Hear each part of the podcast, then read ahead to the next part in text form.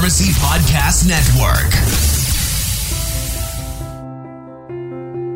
If you or your patient struggle with muscle cramps, spasms, soreness, or restless leg syndrome, you're going to want to hear about our non opioid TheraWorks Relief.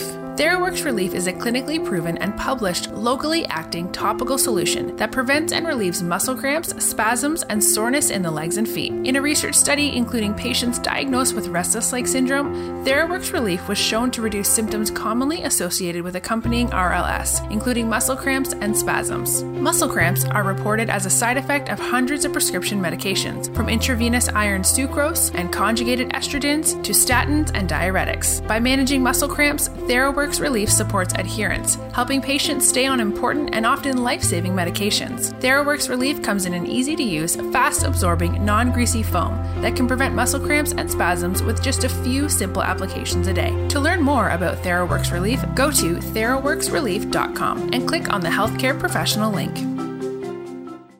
Hey guys, my name's Major. I'm with Darshan. We are with the Gavel and Pestle podcast. Today we're talking about the pharmacist and patient centricity. Uh, this this is the uh, this is a good episode.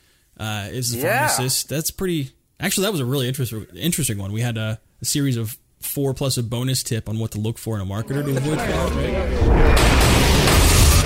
You're listening to the Gavel and Pestle Podcast with Darshan Kulkarni.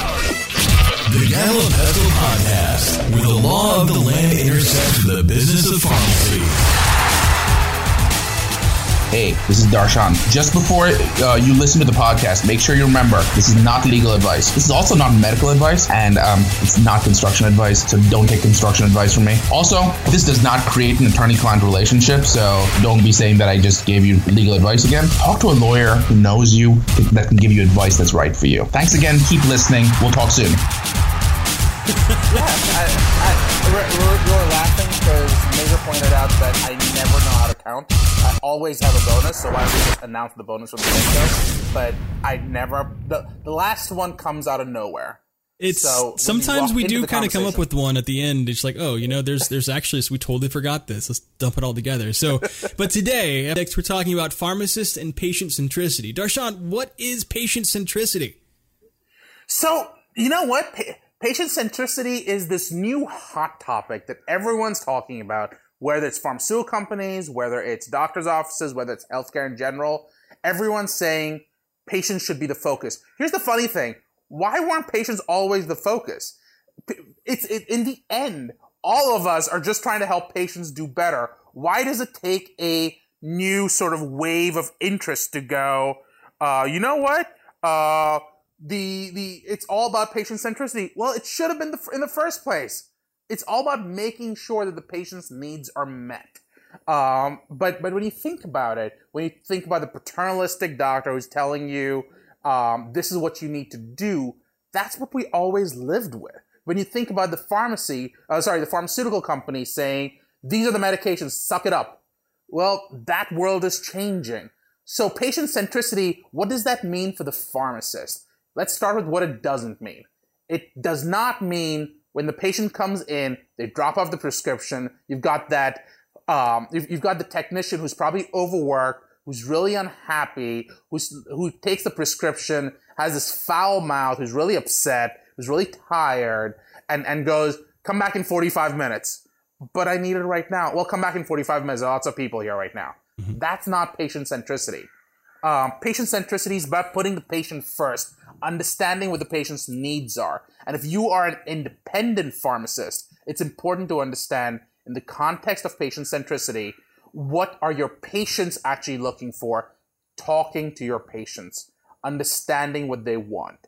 So, so patient centricity is this movement of focusing care with the interest of your specific patient in mind, not patients as a whole, not patients as a group, not patients in general, but the patient in front of you. So I've got a So question that's about patient what you just gave an is. Yeah. example of. You said uh, if you know if, if the pharmacy is busy, you're filling a prescription, and the pharmacist says, "Come back 30, 45 minutes." There's a lot of people here I can't get get to. What you know, we've all experienced that. That's that's that's just a Yeah. fact of life, and there's not nothing you could do about that. That's you know, on on the patient side. You're like, well, guess I'll be back in 30, 45 minutes. What what Right. what is an example the alternative for that? You know, the pharmacist is busy. You can't deny that. There's no alternative for that. Like, but what should the patient experience instead of So- rejection? So the ideal is really the pharmacist is the one who takes the prescription. The pharmacist is the one who goes, why don't you come to this other corner? Let's talk a little bit about what you're looking for. So this doctor gave you this. Why did your doctor give you this? Do you understand why you're taking the medication? Oh, you know what? My, my blood pressure is going higher. Oh, okay. Um, and what did the doctor say that that you should be having? Well, he said that my blood pressure is higher. And he should he said that I should take a water pill. Have you taken water pills before? Well, I, I have, and um, they make me pee a lot, so I really don't like taking them. Oh, um, you've you've taken these before then? Yeah, I'll probably just take the fill the prescription, and I won't sort of take them because I know I don't like feeling them. Well, if this is the conversation you're having, and your patient just told you that they probably aren't going to take the medication, all it took for, for you was a three to five minute conversation to find out that this patient's not going to get better with this medication because this patient does not like the pills that were just prescribed. That's that's well and all. That's that's that's um you know that's that's a great Yeah. direction, but that's that wasn't my question. My question was Okay. what should the patient experience because in the case that it's it's a busy day. It's like ten o'clock on Yeah. a Monday. You know they're filling prescriptions from the weekend. They're trying to get this through. If, if you walk in with your prescription on a Monday, Monday, you know, in the morning on opening, boom, you're there when they open the Yeah, doors yeah, yeah. what Yeah. what should you as a pharmacist do or what should your your, your pharmacy do uh, Uh-huh. to convey look you're busy come back later should they put that patient first i mean granted this is all like you're going to need to understand context maybe there's a different situation this is not one size fits all obviously but Correct. What's the It's ideal not one size fits all, But because because they can't that's exactly sit what down. we're They can't. The pharmacist can't sit down with everybody and talk to them and go over every. uh, You know, that's not that's not realistic. so so that's a great point. and the, what you're talking about is um, is this difference between the the ideal world of a pharmacy and what realistically happens and I've, I've worked as a pharmacist in retail i've been at that 10 a.m on monday morning when everyone's dropping off prescriptions and and you're just drowning in in, in uh, prescriptions. And and the last thing you want to do is talk to people because you just want to get people out of the door. Here's the question. If people are trying to get out of the door are they satisfied?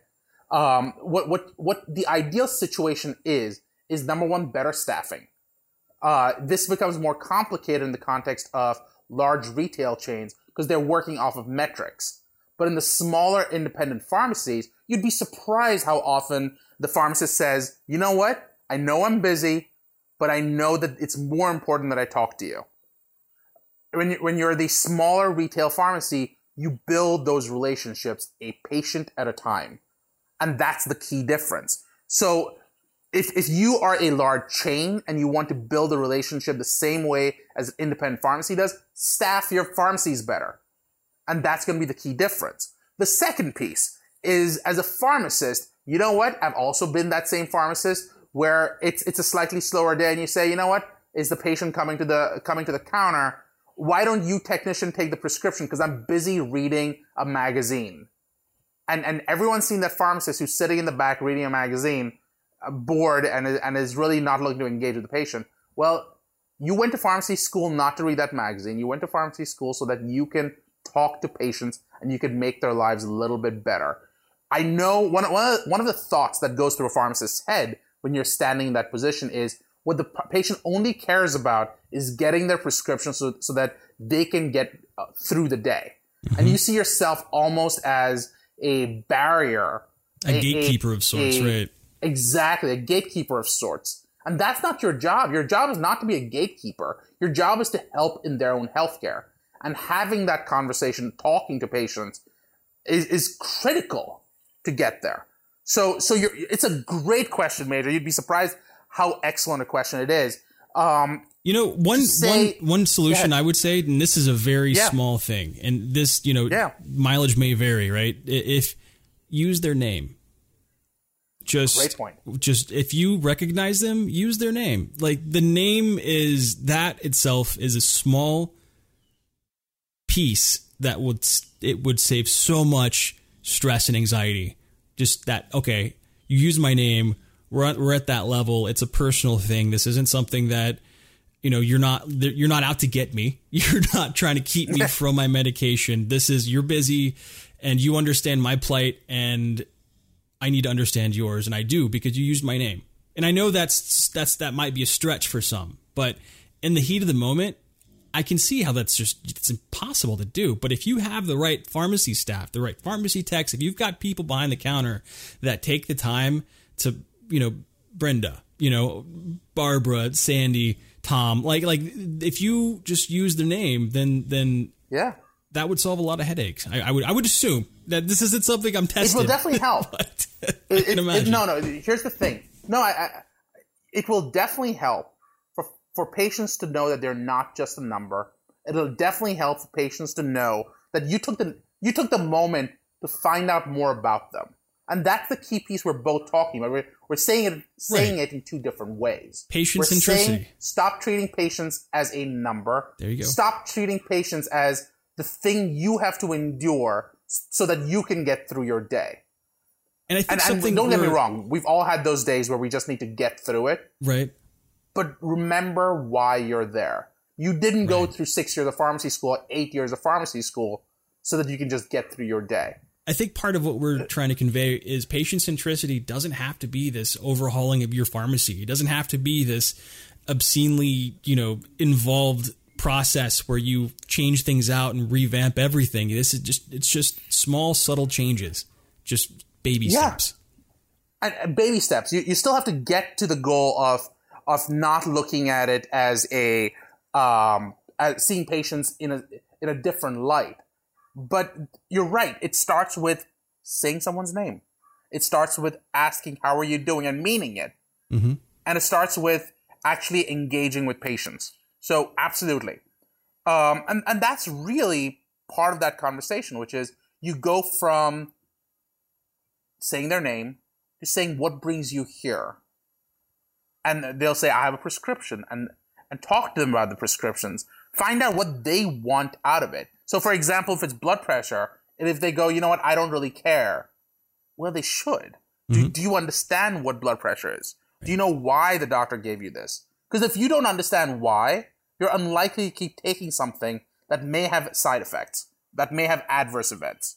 So, so if they don't understand the importance, and if they're not a participant in their own care, then then their compliance suffers, and they're going to be com- keep coming to you, and you haven't achieved your goal of helping patients get better. So I think those those are the key components of patient centricity, which is that conversation, that engagement, and putting the patients in the middle of their own care, as opposed to being on the sidelines and just getting a product from it There but, you go. But it's important, yeah. But it's important to recognize that patient centricity does have both a uh, positive side and a negative side. To, to quote Star Wars, there's a dark side. So, what is the dark side of patient centricity? And and it's happened to me before, where patients see themselves as the core of that model, and pharmacists say, you know what, I need to make sure the patient's satisfied and physicians say that I need to make sure the patient's satisfied. But if you don't have that conversation, if you don't have the hard conversations, what you start having is things like the opioid crisis, where you just essentially become a legalized drug dealer. And that's problematic as well. If you're not, you think that you're just getting the patient what they want, but what you're really doing is enabling a patient to get more than they need to get. That their pain's gone, but now they're feeding addiction what you need to do is have that conversation. You need to say, you know what? I know you've gotten these this prescription from three other doctors, and I fill them for you. I'm going to be reaching out to your doctor, but but John, Joan, Joanne, we need to sit down. Let's talk a little bit about what's going on. Is your back still hurting? It's because it's been six months since you had the surgery. What changed? Oh, you know what? My back's still hurting. Okay, are you going to a back doctor yet? um, so, a musculoskeleton specialist, if you will. What have they said? These are the hard conversations you need to have, and if they and they might say, you know what, it's none of your business. Actually, it is. It's part of your responsibility as a pharmacist to ask those questions to make sure that the medication is being used appropriately, and that's that's a core piece of patient centricity. It's not just to become a conduit to give drugs. It's to understand what is in the best interest of patients and helping them get there. Um, but but it's also important to balance this this idea of patient centricity uh, and and this dark side against the the positive side and, and what can happen if you don't if you don't take patients seriously. So we, we spoke about opioids and we spoke about how uh, patients can abuse the system, but then you'll you'll every so often get pharmacists and who who proudly declare, you know what? If you call in to say if I have OxyContin, I don't have OxyContin. You'll see these pharmacists will routinely say that. But what if that patient really needs that OxyContin? What if that patient is truly in pain? And you know what? You've just prevented them from getting it because you think, as a pharmacist, you got to sit on that high horse and you got to judge someone and say, you know what? You don't need the medication and I think you're fraudulent. No. They're, they may actually be in chronic pain. Instead of just sort of pushing them away, you get to have that conversation. Say, you know what? I know this is what's going on. Have you had that conversation? Or, you know what? I know you're in pain. Maybe this is not working for you. Maybe we need to look at something different. Maybe for your trigeminal pain, you should be talking about gabapentin and not about OxyContin. And those conversations need to be had as well. You know, so I'm- patient centricity. Go ahead. Uh, yeah, patient centricity. That that that is today's episode. I'm actually concerned that we've kind of given off this air of uh, holier than thou with it. Yeah. that's that's not the intention. That's not you know people are human. That's what they are. Human beings. Exactly. You, know, there you are going to have those those those patients that ju- doesn't matter what you do, you're always going to be wrong. Yeah. You know, you're going to have the Right, patient that- absolutely. that sits there under the counter and waits and stares you down as you're filling prescriptions. You know, like like those are case by case basis. Like that. Sure. We're talking about the the guy coming in for his diabetes medication. We're talking about you know just just things that that you the, those the repeat customers who you know you you know their name. We're not talking Yeah. about the single guy that comes in once every six months that you have no clue who he is. you know, like the the dude- the far out left field, like the the outliers.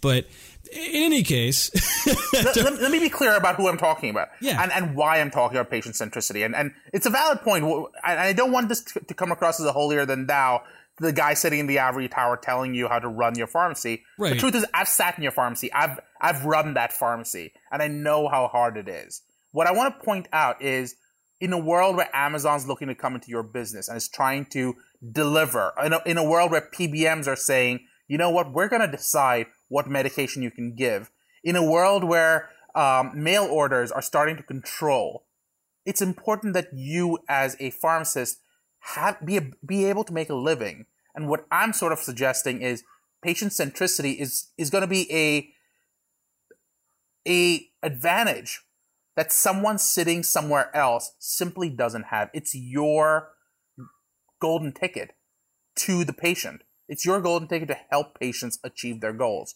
And that's really what I'm trying to point out. Uh, I'm, I'm telling you about a trend that's out there that may be useful for you in connecting with patients in a new way. And therefore, getting them to say, you know what?